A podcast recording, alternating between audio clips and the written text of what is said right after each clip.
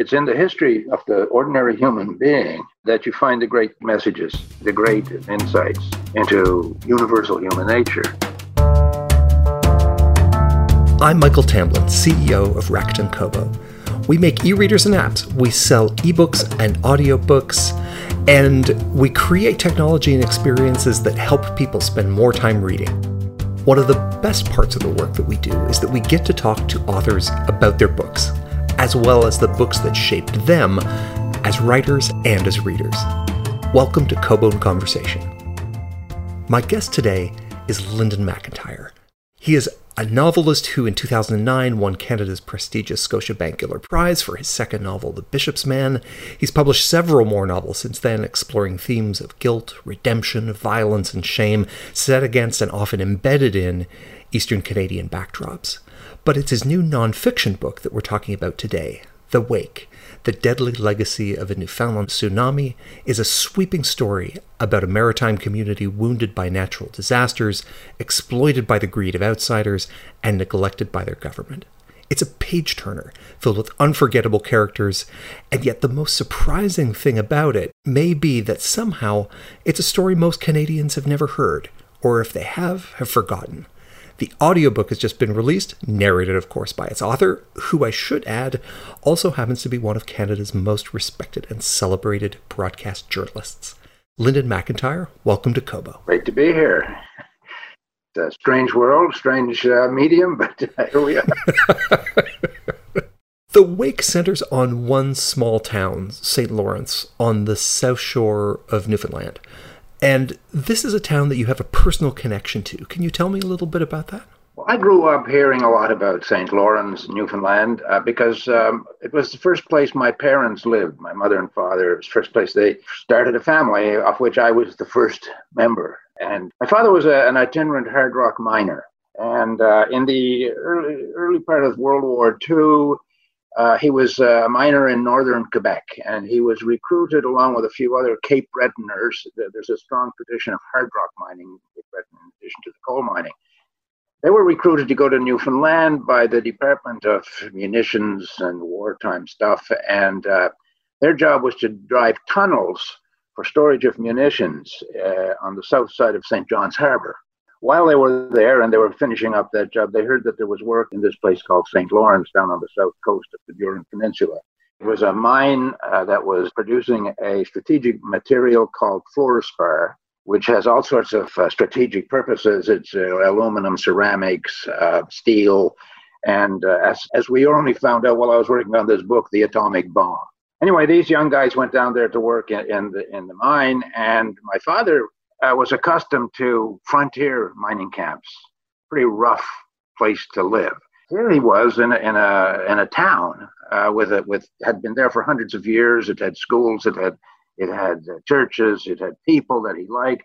So he decided, okay, if I'm ever going to start a family, this is a good place. He ran back to Cape Breton, fetched my mother. They got married and came over, and I was born there. So I grew up I mean, it was a very happy part of their lives. Uh, they had great friends there. It was a, it was, it was absolutely no sense of the tragedy behind uh, my father's arrival there, or the tragedy, of course, that was looming in the future. This was a, a sort of a, a serene time for them, where he worked hard in very difficult circumstances. My mother was basically having a couple of kids, and I heard a lot about these few years when I was growing up. And one of the interesting aspects of the stories I heard was that they were they were always about women. My mother's friends. Well, I thought, well, my, surely my father had friends. Well, the only one I ever heard of was my godfather, guy got a name by the name of Alonzo Walsh, whose sister was my godmother. But we would hear a lot more about my my godmother, Loretta, than we would about my godfather, her brother. Was that just due to the taciturn nature of the men of town, or who the storyteller was in your family? Well, that was what I would presume that the women were more uh, engaged, more interesting. Uh, the social life that the women sort of focused on was, was, was something that was more memorable, whereas the men got, men folk, it was all underground mining, it was rough and tumble, uh, it was hardship. It was much later on that I, I discovered and this is where, where the sort of the book kind of came from that the reason they weren't talking too much about men friends was because most of the men friends were all dead. And most of the men friends were all dead because they, uh, they were afflicted with industrial diseases, tuberculosis, uh, silicoses, cancers of various kinds. And by the early 60s, uh, it was proven after a lot of foot dragging and the rest of it that these diseases were absolutely uh, attributable to conditions in the workplace. And quite coincidentally, in 1969, my father died at the age of 50.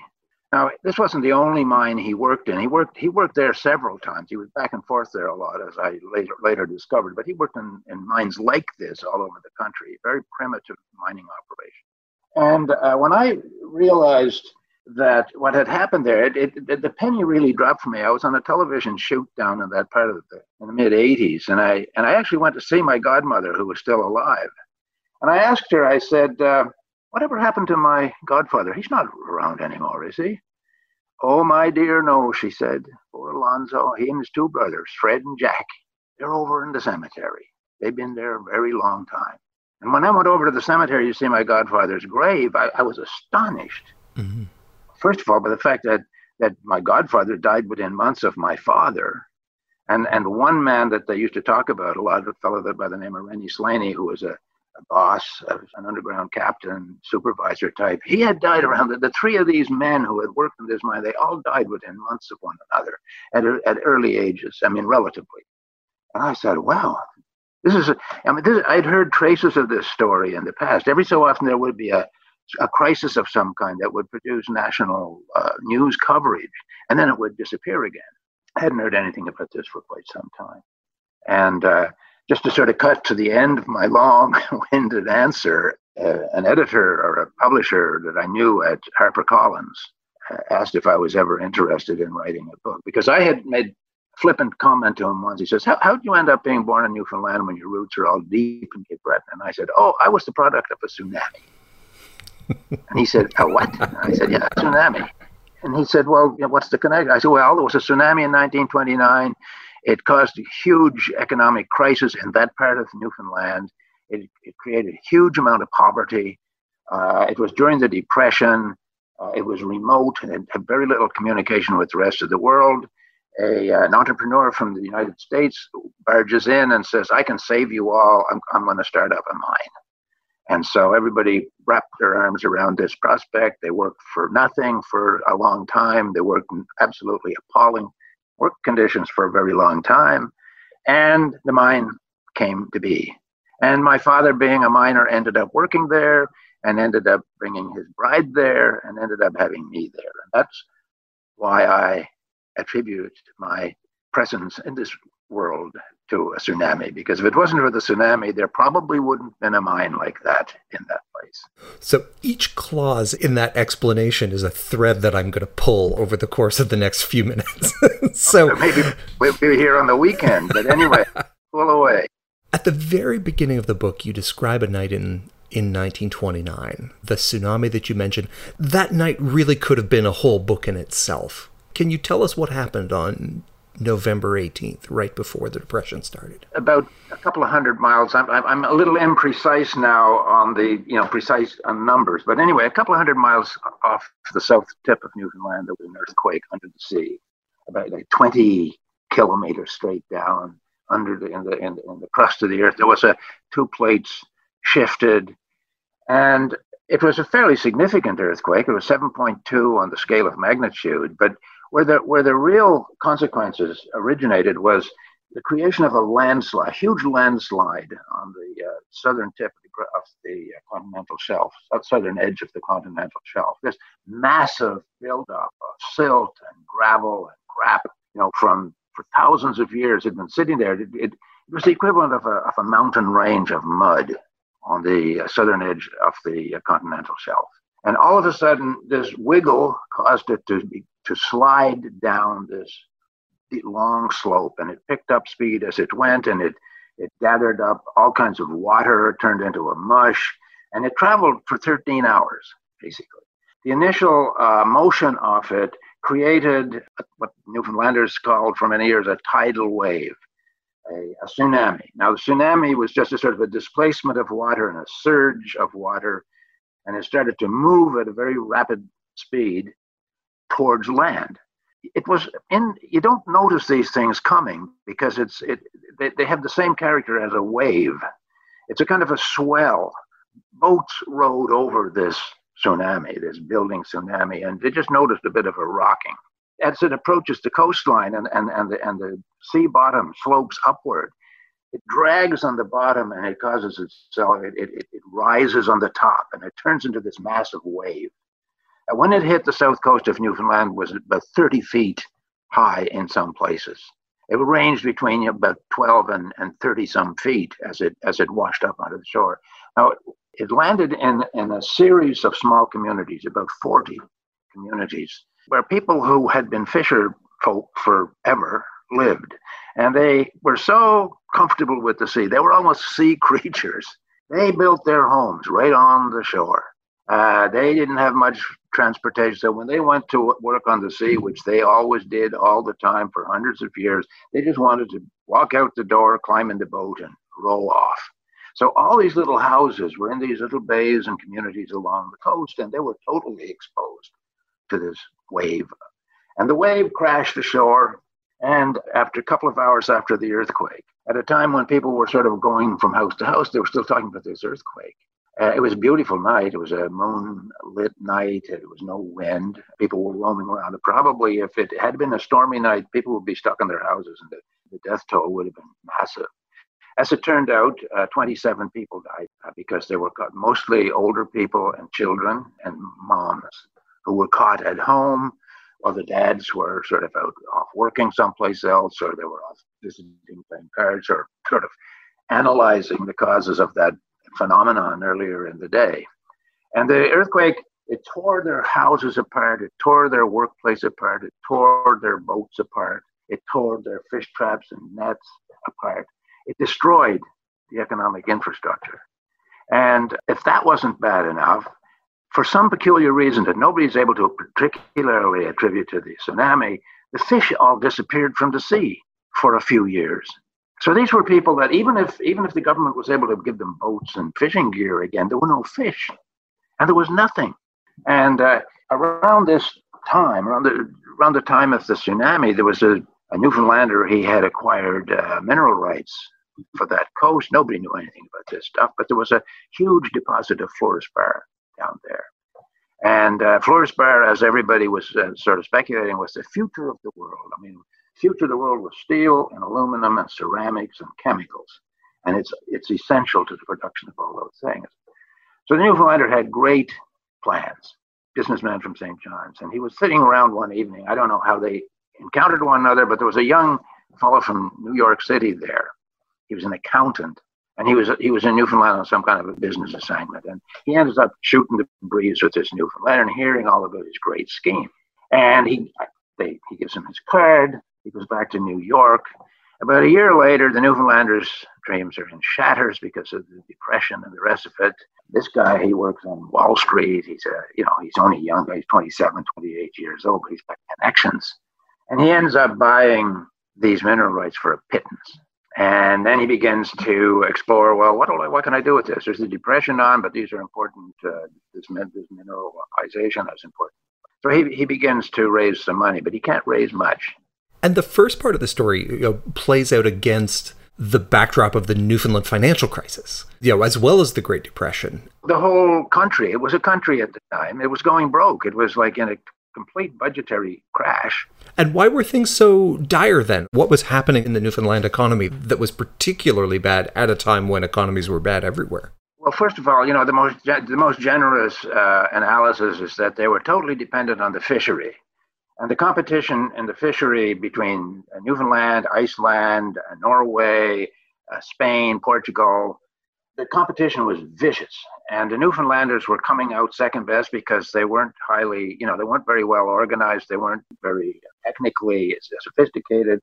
The whole social structure of the place, uh, fishery was run by barons, you know, very wealthy people in the city, and the people out in the, in the outports, they really sort of tagged along and got the crumbs. So the country was far too dependent on on one uh, on one staple, and uh, the world economy was starting to fall apart. There had been some serious mismanagement. There was massive debt in Newfoundland as a result of, of their participation in World War One. The famous Newfoundland Regiment, we hear all about the, the heroism and tragedy. The tragedy we don't particularly hear much about is the fact that this regiment ran the province into very serious financial debt, including obligations to the people who actually survived the war. So the, the war left them very vulnerable economically. And then there was a lot of uh, mismanagement. Uh, Newfoundland politics were crazy at the time. Uh, there was corruption. Uh, there was a whole series of factors that all sort of came together in around 1930 31 and resulted in 1932 in the loss of democracy, basically. Uh, the British government had a close relationship with this former colony and uh, decided, you know, the only way we can help you anymore is to take over. And so they suspended all political activity in Newfoundland. They appointed a, uh, seven person commission to essentially run the, all the civic functions in Newfoundland. And uh, the place was stayed like that until 1949 when it became a province of Canada. And at this particular point, where, as you say, we have a fishery in trouble, we have a government that's either collapsing or has effectively handed over authority back to the British, we have people that are on the verge of starvation throughout the island. And if you didn't have a job in 1929, you could starve to death or very nearly. Your depiction of what you got when you were on the dole in 1929 is pretty scant. To put a dollar a dollar eighty a, a month for you know uh, for a person to live on. And of course it was considered along with, with the accumulated debt of the province this this dole was considered to be the biggest drain on the treasury. So there was a constant and there was an unending effort to cut that back. And it was hugely controversial and it ended up in a massive uprising that i'm surprised it was a, it was a riot practically sacked the city of St. John's one day, and it was that was sort of the the the, the big wake up for the UK government. We got to we got to intervene in this. Or first thing you know, you're you're going to have a member of the British Commonwealth default on his financial obligations, go bankrupt. And Newfoundland isn't the only place with financial problems in the Commonwealth, the British Commonwealth. Australia, Britain, had huge problems. And this could result in a, in a chain reaction in which countries all over the British Commonwealth were, were falling apart financially. And so uh, London decided, let, let's get, get our hands on this one and see if we can straighten this up before, before these Newfoundlanders make a complete mess of it. And they did. And so in this precarious moment arrives Walter Siebert, the accountant from New York, right at the time when Dominion authorities are looking for some way to revitalize this economy. So, can you describe him for me? What kind of a man was he? Well, it, you know, uh, well, Walter was, and, and it's this is all from the memories of people and from what was written about him. He was a slick, well-dressed, good-looking, personable young guy who, on top of all his other gifts, he was a wicked piano player, apparently and he showed up in, in St. Lawrence to see his property, and he was he moved in with one of the, the Farrells, which was sort of one of the leading families in the place, merchants and you know highly sophisticated people. And he moved in with them, and they were a little skeptical about this slick guy from New York promising the moon, but he charmed the hell out of them. And he was around there. They put him up in his little party uh, in their house for a long time, and they had a great time. And by the time he left, Farrell said, look, we'll do what we can do to sort of get you off, get you on your feet. So, what the Farrells uh, had to do was essentially persuade local people to give this guy the benefit of the doubt, to become participants in cooperative venture, uh, in which they would make in huge sacrifices at the beginning, but they would reap huge rewards when the thing got running. And cooperative venture being a euphemism, and this is the part that I find most heart wrenching, but also quite relatable, is that they would start excavating the mine for free. With picks and shovels and wheelbarrows, these men who had never been, never done anything except either fish or, or cut down trees, and they did, it was mostly fishermen. They were mostly fishermen. They, they knew nothing about mining. They started, the, the mineral was, was fairly close to the surface initially. You could see it sticking out of the soil, basically. So they they did they found a, a really rich uh, part of the resource and they started digging it. And they dug and they dug, and the, and the objective was to produce, I think it was 3,000 tons of this stuff. Uh, and, and there was a, a steel mill in Cape Breton that would buy it and would pay for it if it if it passed muster in their labs. So these guys, without even knowing that, that the company was going to get paid or they were going to get paid, they dug this stuff up and they shipped it to Cape Breton. And lo and behold, uh, the steel mill in Cape Breton bought it and eventually paid Walter for the stuff. Walter, by this time, had a team of people working for quite a long time without any wages. Uh, but the Farrells, who owned uh, the most, uh, the biggest store in the place, had agreed to keep people, keep food on their tables, just keep them alive until they had the money to pay for what they were using. And Farrell suddenly realized Walter was in no rush to pay him. And of course, he was in no position to pay to, you know, to uh, the miners were the, were the last people on the totem pole. So this was a kind of a rocky start to this cooperative venture and uh, and and it just it went downhill from there. By now, uh, the, the, working people have invested so much into it uh, that they just had to keep going. And uh, as I said before, they were they were not miners. They knew nothing about mining. They did not know when when this thing got down underground after the, the easy stuff. They got down underground, working in narrow tunnels, working in the dark, using kerosene lanterns and candles for light. No protective clothing at all using basically it was a very wet mine, so they were using the slickers that they had used as as fishermen to stay dry, and it wasn't really helping much. They no, nothing like a hard hat or safety boots, none of this stuff. They, they didn't even know this stuff existed. They were just down there breaking their backs, picking and shoveling, and and using antiquated, outdated uh, equipment that that Walter brought in, jackhammers and drills. What they didn't really understand was that uh, the the under the most perilous underground condition that they were dealing in was was something that for them was just huge discomfort, but it was dust.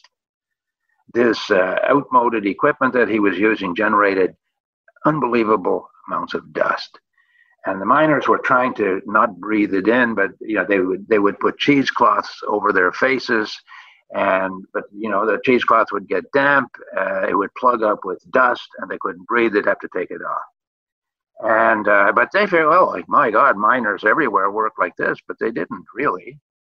And uh, trudging around underground wheeling stuff around in wheelbarrows cranking it up to the surface and, and primitive a log basically with a rope wrapped around it. And this is how the this is how the first few years of that place survived uh, by the sweat and hard work of these miners who described walking in the wintertime they'd walk home from from work. They'd be so wet that by the time they got home they would literally their clothing would be frozen hard. It would be like robots metal robot bots arriving at, at home at night. And things were were getting completely out of hand. Walter was cavalier about when he paid. The checks bounced. He missed paydays regularly. People were getting paid a fraction of what other industrial workers were making in Newfoundland. Uh, there was nothing they could do about it. Uh, they eventually formed a union. The union was pretty easygoing to start. Then it got a bit more militant. And then World War II started huge demand for this stuff. Walter got big contracts with the American government. Suddenly, the Americans were building uh, military bases in Newfoundland. Everything was booming in Newfoundland, and suddenly the miners had uh, options. And they basically said to Walter, You begin to pay us, or we're going to go and work for the Americans someplace and whatever. And that's one of the things that I, I found so interesting about this story is that it begins as a story about a natural disaster, but then it almost becomes like a ship in a bottle history of labor in 20th century North America. You start with unbridled capitalism, then you get organized labor, and then you get into some of the nuts and bolts of industrial health and safety, and then tragedy that follows from that. The history of mining in Newfoundland and, and Nova Scotia has a steady toll of mining fatalities. You know, we think of Springhill, we think of Glace Bay and Westray, and Newfoundland certainly has the mines of Bell Island. But this turned into a mining disaster in slow motion. Exactly. and is that one of the reasons why it hasn't stuck in people's memory the same way? That's one of the reasons. I mean, just the, the remoteness of the place was another reason. Uh, the fact that the people weren't making a fuss about this, except locally when they decided to put the tools down and, and take on the boss. But it, it remained a kind of a community controversy. And this, this was the way it unfolded right up into the late 40s. And uh, a young English doctor showed up. This was another aspect of it. There were, there were no doctors there, there were no nurses there, there was no hospital there. So when people got sick, uh, they went off someplace to die, or in some cases get better. But it, it was always like one on one, and I mean, it was just. The other thing was that there was a massive epidemic of tuberculosis in Newfoundland, so that when people showed up with uh, respiratory diseases, oh, that's the TB. You got the TB. Well, by the late 40s, they started to notice that when miners got TB, they didn't recover.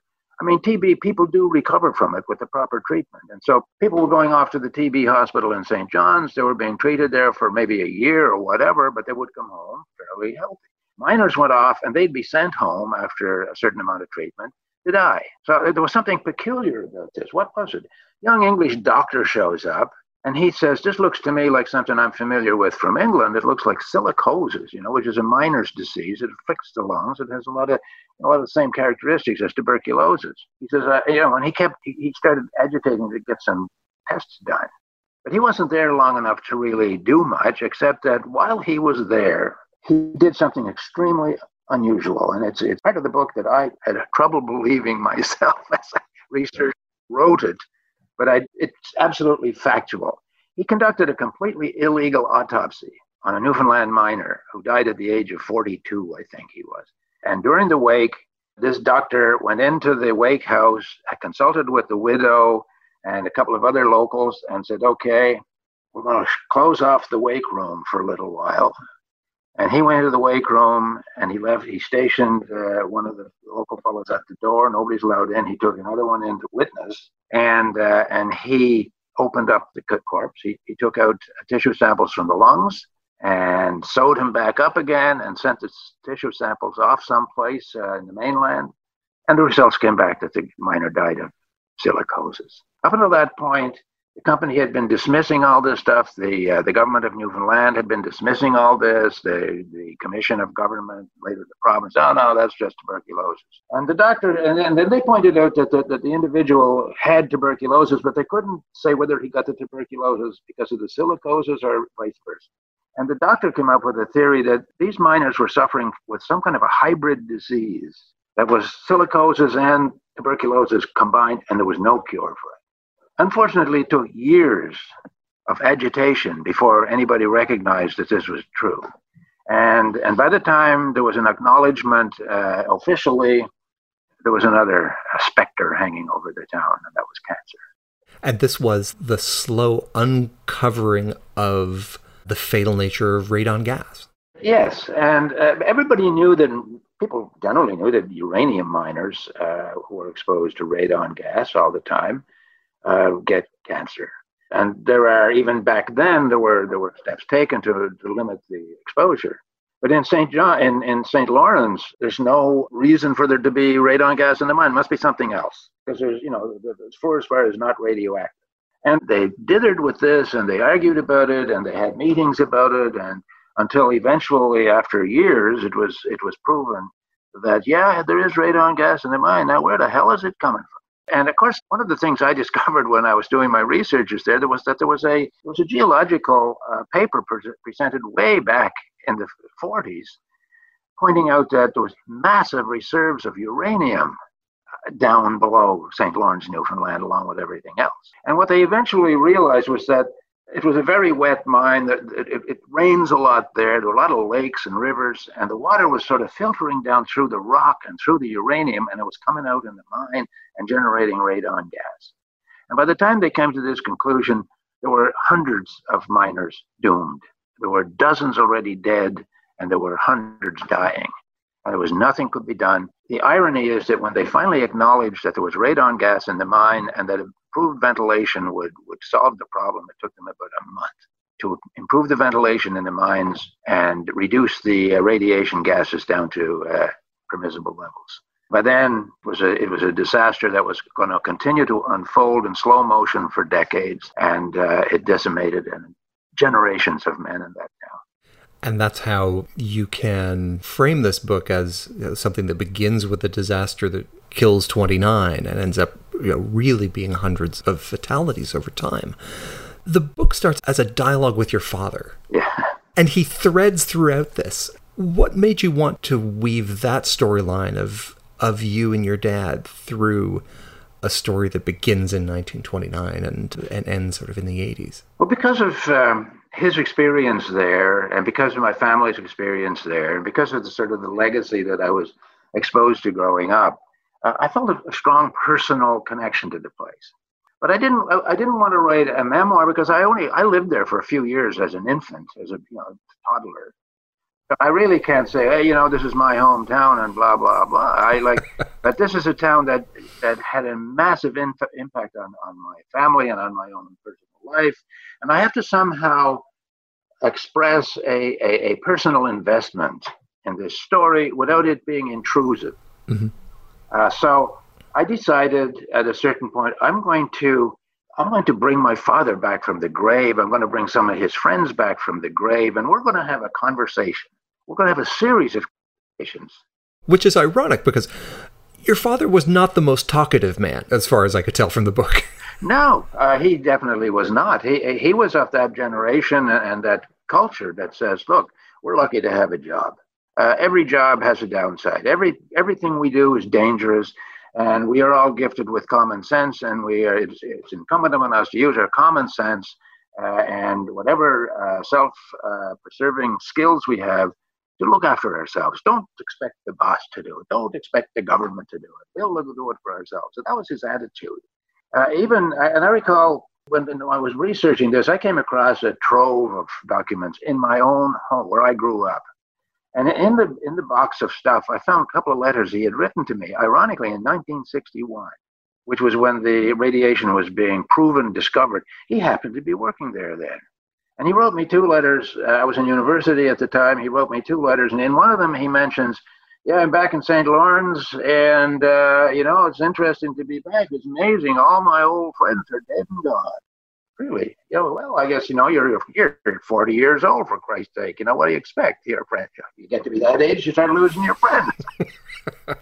and in the other letter, he says, yeah, the work is hard, they're getting well paid. All this talk about radiation really gets to you after a while. He said, his exact words, I feel myself puffing up with all the radiation talk. It's hard on the nerves. It went over my head. I knew nothing, but in the context of this research project, oh my God, he was in the middle of it. So these are the things that, that kind of you got to work this stuff in somehow. I worked as a miner. I'm sort of a laborer, underground laborer myself, getting through university, and then it was in a Newfoundland mine. And uh, a lot of the fellows that I ran into there, they were from St. Lawrence. They had got their mining experience there. They were going around different places, and so I had I had a personal exposure through my own experience and through listening to my parents talk about all our lives, and the fact that uh, I, I really cared about the place. And at the same time, I had no right to impose my person on the story because while you know, my father died, like the rest of them, but that wasn't the only place. He worked in a lot of ugly workplaces. See, my father had never gone to school. Never in his life had he been inside of a school except to go to a social function. And there's a complicated bunch of reasons for that. But he was literate. He was articulate. He spoke Gaelic fluently and English fluently. He worked with engineers and geologists all his career. So the guy wasn't stupid, but and, and he could read and write very well. So I mean, there was a, there was a whole set of circumstances that that put him in there, and that I felt had to be a part of the story. But I wanted to segregate that personal stuff away from the more, you know, the big universal story of what this place and and, and these people went through. And as you say, you spent some time mining as well, and your father made it very clear he did not want a miner's life for you. The only time he ever put his foot down, uh, he probably should have put it down a lot more frequently, but the only time he, I was, I remember it was my 19th birthday, and it was in the summertime, and I had worked an overnight shift. I literally turned 19 underground, and uh, I was in in the bunk the next morning, sort of getting over the night shift, and and he was going out on a holiday that day. So he came in to say happy birthday into my room and he, he gave me two packs of cigarettes for my birthday. And he asked me if I'd got my marks from university. And I said, Yeah, I did. And he says, How'd you do? And I said, Yeah, yeah. Not brilliant, but I passed. Oh, so you're going back then? I said, Yeah, I'm not so sure. Because, you know, I was kind of taken with this macho, rugged life. Mm-hmm. Miner. You know, they come and they go. You get tired of this place. You tell the boss to go to hell and you go to the next place. And you get tired of all of them and you go home and you spend your money for six months. So, I mean, like, this was a sort of an interesting a bit of life for me. So I said, yeah, maybe I'm going to stick around, stick it out here for a year or two and make enough money so that I don't have to worry about cash when I go back to university. He just looked at me, and I remember he was smoking one of the, my birthday cigarettes, and I can still see him putting it into the Coke bottle. He says, "No, you're going back. you're just passing through here," he said. And I said, "Oh, we'll see about that." No, that's it. We've seen about that.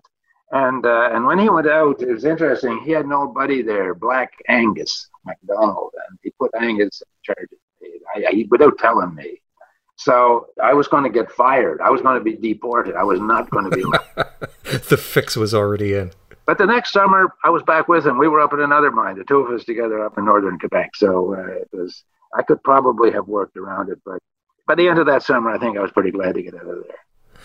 And so, switching gears for a second and talking about your career, your time in university is a good pivot point for that.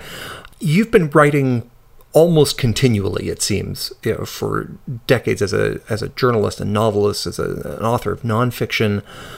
What roles did books and reading play for you when you were young? Well, I'll I'll give you an example that's not unrelated to what we've just been talking about. The summer I went to Newfoundland to work in the mines, uh, where my father was. Uh, I went into a bunk, a room in a bunkhouse, and it was nothing. There was a bed, two bunks in the room. I got one of them, and there was no furniture except there was a, a dynamite box, a wooden dynamite crate, nailed to the wall, which is where you put your toiletries and stuff. And somebody who had previous argument had left two books in that box. One of them was, and I've, I've never forgotten this. One of them was Klondike by Pierre Berton, and the other was Martin Eden by Jack London. Now, I had just finished uh, a hard year at university. I didn't bring any books with I didn't want to see a book of any kind. But after a week or two, I started to browse through these books. And they had an impact. I still think about the, the fact uh, Pierre Berton's book was about Klondike. It was about places not unlike where I was. Yep. Pierre was a, a well-known Canadian writer, author. It's a fantastic book, and, and it was a, it was a fantastic book.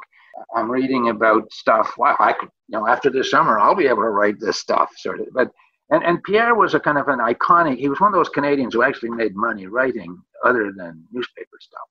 Martin Eden was about a struggle to become a novelist, uh, and and it was a hard, hard struggle that ended badly. And but I was so so taken with the struggle and with the with the motivation and the drive behind this young guy from nowhere who had really nothing going for him. He was in New York, he was an outsider, uh, he is unsophisticated, uh, just striving, striving, striving to fit in and to get to write and be published. And I thought, wow, like this is just an amazing uh, experience. And I thought, okay, you know, that reading and writing is something that I, I got to get more serious about. And I did. And so you actually found a career that was as difficult as hard rock mining as the result. uh, more so. I mean, more. Mm-hmm. I think, yeah, I mean, you, you might live a little longer in it, but uh, I went back to university and I, I was hell bent. And I remember I, I took a, a, course in creative writing as part of the English program. And it was a renowned uh, priest who was a poet, published poet, uh, who was very uh, very uh, esoteric and uh, and and extremely well informed and rigorous.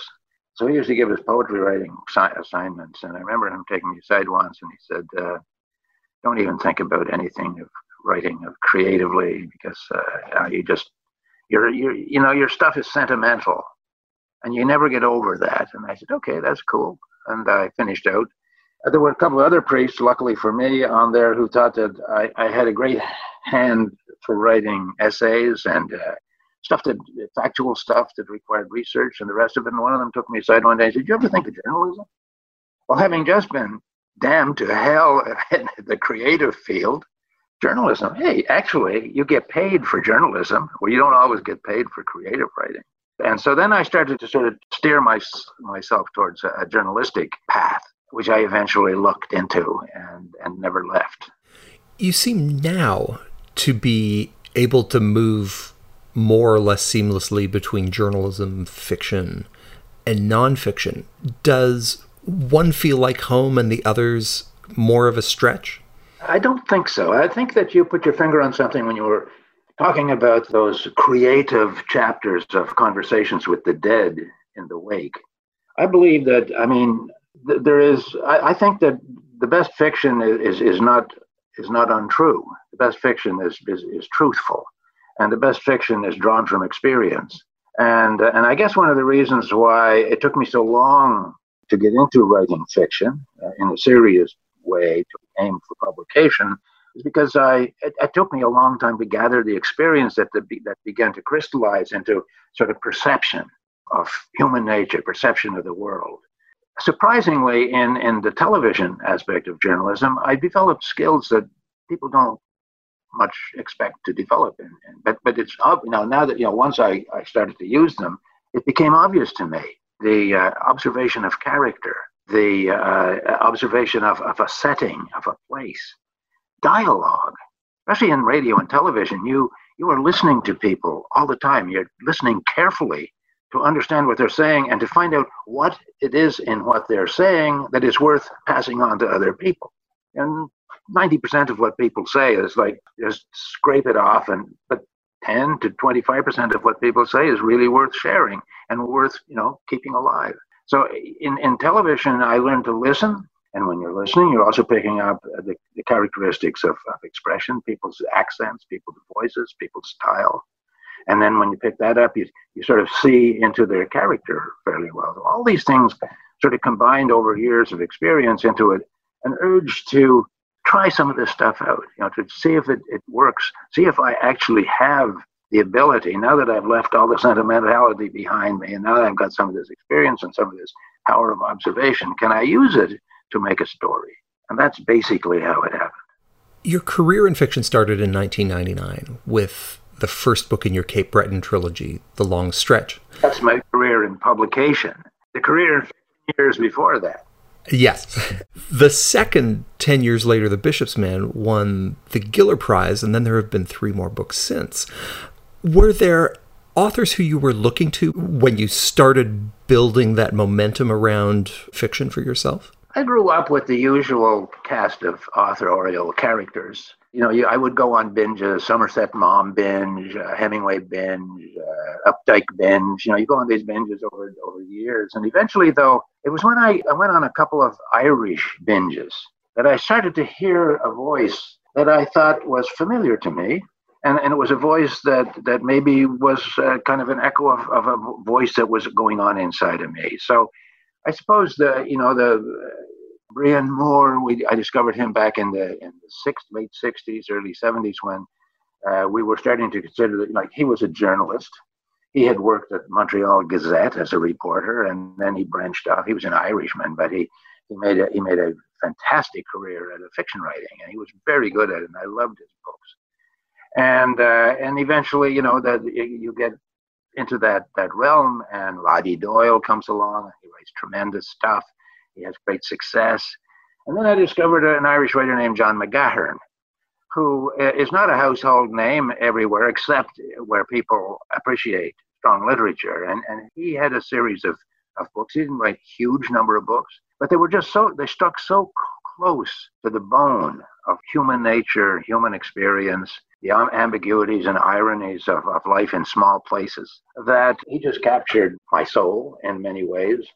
Uh, I would never, uh, you know, I would never even aspire to imitate or, or duplicate his abilities, but but it was just a kind of a guiding light out there that this you, you can write from the point of view of a, of a region, you can write from the point of view of a province, you can write from the point of view of a small community and people, ordinary people that are going nowhere, coming from nowhere, just living their daily lives. And in those daily lives, you find the experience that, in a, in a, in a, in a different context, suddenly gives meaning to everybody's experience. And and this is what he showed me, and this is what I, I realized. This, this is the sort of the holy grail of uh, literature: is to get into individual human experience at a very basic level, and then translate it into the, the, the wider experience of, of humanity.